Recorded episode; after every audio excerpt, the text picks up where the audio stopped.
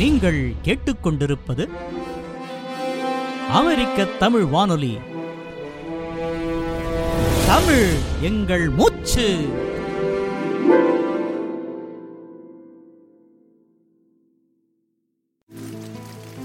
தமிழுக்கு வாழ்வளித்த தகைமையாளர்.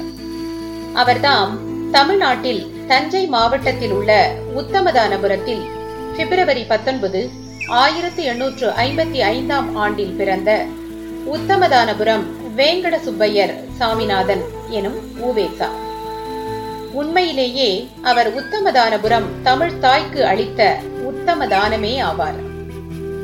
ஈராயிரம் ஆண்டுகளுக்கு முற்பட்ட சங்க இலக்கிய பனுவல்களையும் நெஞ்சையள்ளும் சிலம்பு மனங்கவரும் மேகலை சீரிய சிந்தாமணி போன்ற அரிய காப்பியங்களையும் இன்று நாம் வாசித்து உவக்கவும் அவற்றின் வாயிலாய் பண்டை தமிழரின் செம்மாந்த வாழ்வையும் பண்பாட்டு செழுமையையும் அறிந்து வியக்கவும் வாய்ப்பளித்த பெருந்தகையாளர் தமிழ் தாத்தா என்று நாம் அன்போடு அழைக்கும் ஊவே சாமிநாதையர் அவர்கள். மகாவித்வான் மீனாட்சி சுந்தரம் பிள்ளை அவர்களின் தலை மாணாக்கரான உவேசா பிள்ளை அவர்களிடம் முறையாக தமிழ் நூல்கள் பலவற்றையும் பாடம் கேட்டு பயின்றவர். தம் ஆசிரியர் மறையும் வரை அவருடனேயே இருந்த பண்பாளர். தம் ஆசிரியரின் மறைவுக்கு பின் திரிசிரபுரம் மகாவித்வான் மீனாட்சி சுந்தரம் பிள்ளை அவர்கள் சரித்திரம் என்ற பெயரில் அவரது வாழ்க்கை வரலாற்றை விரிவான இரு பாகங்களாக எழுதி வெளியிட்டிருக்கின்றார் உவேசா கும்பகோணத்தில் முன்சீப்பாக பணிபுரிந்த சேலம் ராமசாமி முதலியார் என்பவரின் தொடர்புக்கு பின்னரே பழந்தமிழ் நூல்கள் குறித்த விவரங்கள் பலவற்றை ஊவேசா அறிந்து கொண்டிருக்கின்றார். அவ்வாறு அறிந்து ஊவேசா பதிப்பித்த முதல் நூல் சீவக சிந்தாமணி எனும் சமண காப்பியம்.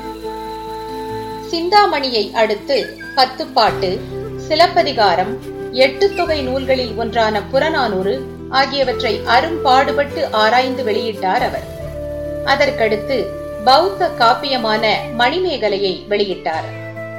தொடர்ந்து அகநானூறு பதிற்றுப்பத்து பெருங்கதை ஐங்குறுநூறு பரிபாடல் சூளாமணி தமிழ் விடுதூது தக்கையாக பரணி என்று ஊவேசாவின் பதிப்பில் வெளிவந்த அருந்தமிழ் நூல்கள்தாம் எத்தனை எத்தனை. ஊவேசா பதிப்பித்த மணிமேகலை புறப்பொருள் வெண்பாமாலை ஆகியவற்றுக்கு உதவி செய்தவர் ராமநாதபுரம் பாண்டித்துறை தேவர் அவர் மதுரையில் நான்காம் தமிழ்ச்சங்கம் நிறுவி பல நூல்களை வெளியிட்டதோடு செந்தமிழ் என்ற இலக்கிய ஏட்டையும் நடாத்தி வந்தார். பாண்டித்துரை தேவரின் தாயார் ஆயிரத்தி எண்ணூற்று தொண்ணூத்தி எட்டில் காலமாகிவிட்டார் என்பதை அறிந்த உவேசா அவரை துக்கம் விசாரிப்பதற்காக ராமநாதபுரம் சென்றார். அவரோடு ஒரு மாத காலம் தங்கியிருந்து பல்வேறு தமிழ் நூல்களை பற்றியும் உரையாடிக் கொண்டிருந்திருக்கின்றார் உவேசா பாண்டித்துரை தேவர் வாயிலாக ஊவேசாவின் அருந்தமிழ் பணிகளை அறிந்த ராமநாதபுரம் சமஸ்தான மன்னர் பாஸ்கர சேதுபதி அவர்கள் ஊவேசாவை தம் அரண்மனைக்கு அழைத்து அவருடைய தமிழ் நூல்களின் பதிப்பு செலவுகளுக்கு பயன்படும் வகையில் ஒரு கிராமத்தையே தானமாக தர முன்வந்திருக்கின்றார். இதை அறிந்து மன்னரை சந்தித்த ஊவேசா மகாராஜா அவர்களுக்கு என்பால் இருக்கும் அன்பையும் நம்பிக்கையையும் இதன் மூலம் உணர்ந்து கொண்டேன். எனக்கு இப்போது குறை ஒன்றும் இல்லை ஆண்டவன் அருளால் கும்பகோணம் கல்லூரியில் சம்பளம் வருகின்றது. அத்தோடு நான் செட்டாக வாழத் தெரிந்தவன். தாங்கள் வழங்குவதை மறுக்கிறேன் என்று எண்ணக்கூடாது. சமஸ்தானத்தின் இப்போதைய நிலையும் எனக்கு தெரியும். ஆகவே இவ்வளவு பெரிய கொடையை தங்களிடமிருந்து பெற என் மனம் உடன்படவில்லை என்று மிகவும் பணிவாக மறுத்திருக்கின்றார். உண்மையிலேயே அப்போது ராமநாதபுரம் சமஸ்தானம் பல்வேறு கடன் தொல்லைகளில் மாட்டிக்கொண்டு அல்லலுற்றிருந்த காலம். அதனால் மன்னர் இவ்விஷயத்தை மேலும் வற்புறுத்தவில்லை. சற்று சிந்தித்து பாருங்கள் வேறு யாராக இருந்திருந்தாலும் அரண்மனைக்கு கடன் இருந்தால் நமக்கென்ன? மன்னரே தருகிறேன் என்கிறார். தேடி வந்த லட்சுமியை வேண்டாம் என மறுப்பானேன்? என்று அக்கொடையை அகமகிழ்ந்து ஏற்றுக்கொண்டிருப்பார்கள். ஊவேசா அத்தகையோர் அல்லர். பெருந்தன்மையும் அருங்குணமும் வாய்க்க பெற்ற மா மனிதர் என்பதற்கு இந்நிகழ்வு ஒரு சான்று. ஊவேசா ஏட்டுச் சுவடிகளை தேடி தேடி பதிப்பித்து வருகின்றார் என்று அறிந்த பலர் என்னிடம் இந்த சுவடி இருக்கிறது அந்த சுவடி இருக்கிறது பணம் அனுப்பினால் அவற்றை அனுப்பி வைக்கிறேன் என்று அவருக்கு கடிதம் எழுதுவார்கள். அவரும் அவற்றை பெற வேண்டும் என்ற ஆவலில் அவர்களுக்கு பணம் அனுப்புவார். பல சமயங்களில் அவ்வாறு அனுப்பிய பணத்துக்கு பலன் இருந்ததில்லை. இவ்வாறு அவர் நிறைய கைப்பணத்தையும் இழந்திருக்கின்றார். ஆனால் இவற்றுக்கெல்லாம் அவர் வருத்தப்பட்டதே இல்லை என்கிறார் ஊவேசாவின் அருமை மாணவரும் கலைமகள் இதழின் மேனாள் ஆசிரியருமான கிவா ஜெகநாதன் அவர்கள். அக்காலத்தில் தூத்துக்குடியில் வீரபாண்டிய கவிராயர் என்ற புலவர் ஒருவர் இருந்தார். அவரது வீட்டில் பழைய ஏட்டுச் சுவடிகள் இருப்பதாக ஊவேசாவுக்கு தகவல் தெரிந்தது. அது சம்பந்தமாக அவரது வீட்டை விசாரித்து அங்கு ஏதேனும் பழைய சுவடிகள் கிடைக்குமா என தெரிந்து எழுதுமாறு தூத்துக்குடியில் வக்கீலாக இருந்த நாவலர் சோமசுந்தர பாரதியாருக்கு ஊவேசா கடிதம் எழுதினார். அவரும் அந்த கவிராயர் வீட்டிற்கு சென்று சில ஏடுகளை பார்த்தார்.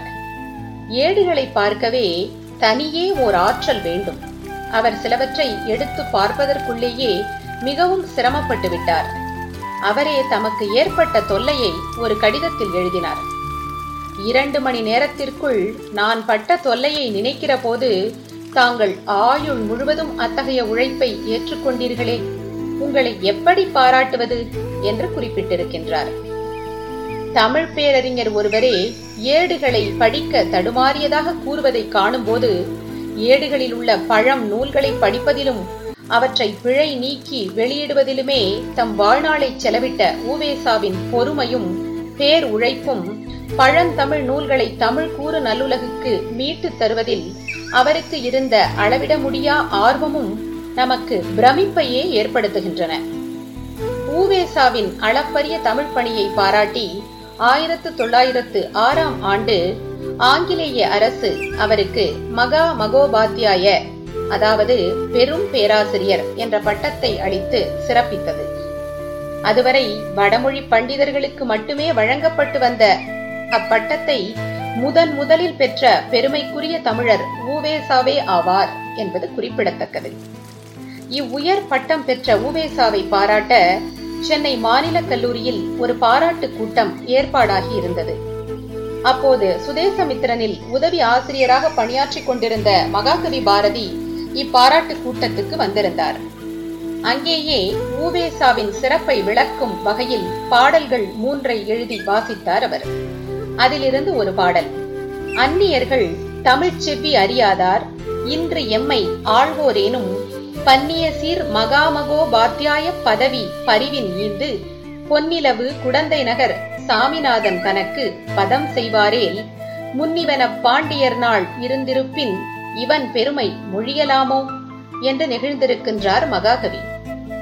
ஆயிரத்து தொள்ளாயிரத்து பதினேழாம் ஆண்டு காசியில் உள்ள பாரத தர்ம மகாமண்டலம் என்ற சபையினர் ஊவேசாவின் தமிழ் தொண்டை பாராட்டி அவருக்கு திராவிட வித்யாபூஷணம் தமிழ் கல்வி மணி என்ற பட்டத்தை வழங்கி சிறப்பித்தனர். ஆயிரத்து தொள்ளாயிரத்து பத்தொன்பதாம் ஆண்டு சென்னை வந்த வங்க மாகவி ரவீந்திரநாத் தாகூர் ஊவேசாவின் இல்லம் சென்று அவரின் பதிப்பு பணிகளையும் அதற்கு அவர் மேற்கொண்ட அரிய முயற்சிகளையும் அறிந்து பெருவியப்பு அடைந்திருக்கின்றார்.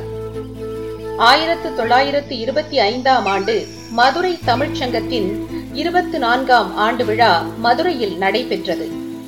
அவ்விழாவில் ஊவேசாவின் தமிழ்த் தொண்டினை கௌரவிக்கும் விதத்தில் அவருக்கு தென்னக கலைச்செல்வம் எனும் பொருள்படும் தாக்ஷிணாத்திய கலாநிதி என்ற பட்டம் காஞ்சி மடத்தின் சார்பில் வழங்கப்பட்டது.